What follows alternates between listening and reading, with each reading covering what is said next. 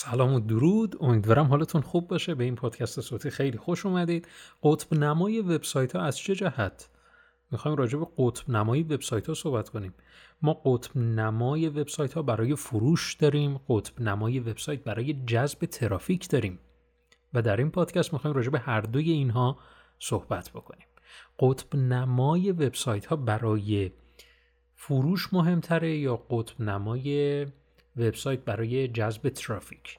خب طبیعتا اگر ترافیکی وجود نداشته باشه فروشی محقق نمیشه. پس ما در اولویت اول میریم سراغ ترافیک. اگر مبنای ما او باشه قطب نمای ما در او در گوگل تنها کلمات کلیدیه.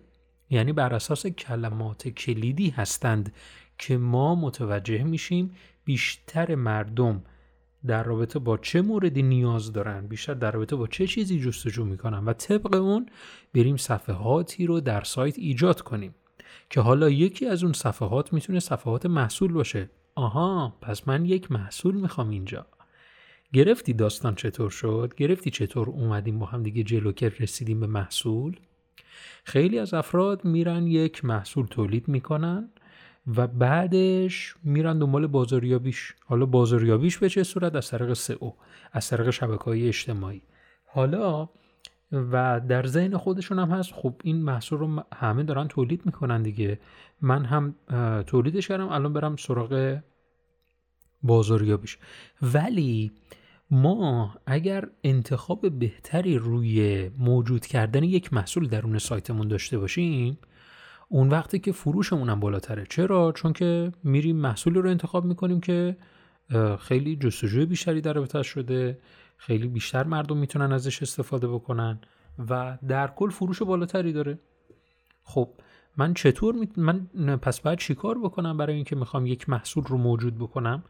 اول از همه باید قبلش ببینم بیشتر مردم در رابطه با این دسته بندی مثلا چه چیزی رو جستجو می‌کنم؟ بذارید یه مثال بزنم. مثلا من یک وبسایت طراحی کردم. نمی‌دونم الان محصولات مربوط به هدفم اینه که ورزشی باشه. حالا مثلا پوشاک ورزشی. نمی‌دونم پوشاک ورزشی مردانه بیشتر درون سایت جواب میده یا پوشاک مردانه.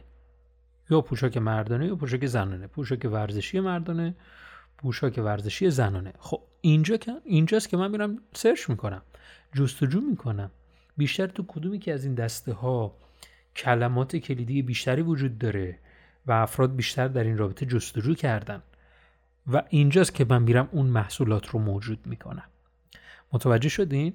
پس ما هم برای جذب ترافیک هم برای پول و فروش ما یه قطب نما رو داریم که اگر بخوایم از طریق گوگل این قطب نما رو داشته باشیم میشه کلمه کلیدی.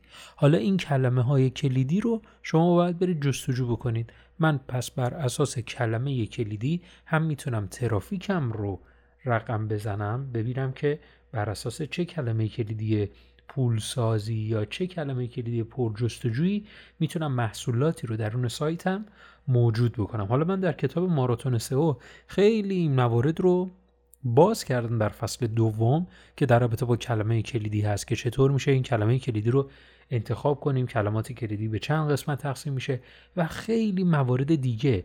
ولی چیزی که می‌خوام در رابطه با باهاش صحبت بکنم که حالا قسمت قسمتیش رو در حالا چند دقیقه قبل گوش دادید این بود که در رابطه با کلمات کلیدی که می‌تونن قطب نمای وبسایت ما باشن صحبت کردیم. ولی بحث به همین جا به اتمام نمی‌رسه. ما در اصل کلمات کلیدی رو انتخاب می‌کنیم که استراتژی وبسایتمون رو پیش ببریم. پس استراتژی وبسایت با کلمات کلیدی هستش. حالا خیلیا می‌خوان سایت طراحی کنن. میگن که خب سایت مشابه ما این سایت سایت X. اون صفحه نخست داره ما هم با صفحه نخست داشته اون صفحه درباره ما داره ما هم با صفحه درباره ما داشته اون یه صفحه داره به نام محصولات. خب ما هم باید یه صفحه به نام محصولات داشته باشیم.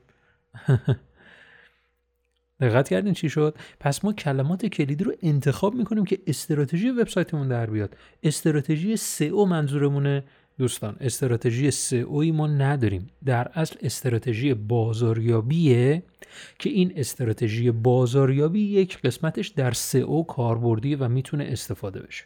پس اینکه من بیام جدا بکنم استراتژی سئوی من به چه صورت این خیلی از نظر من قابل قبول نیست. ما استراتژی بازاریابی رو پیاده سازی می‌کنیم که این استراتژی بازاریابی می‌تونه در سئو در قسمتی از سئو یعنی قسمتی از بازاریابی می‌تونه در سئو کاربردی باشه.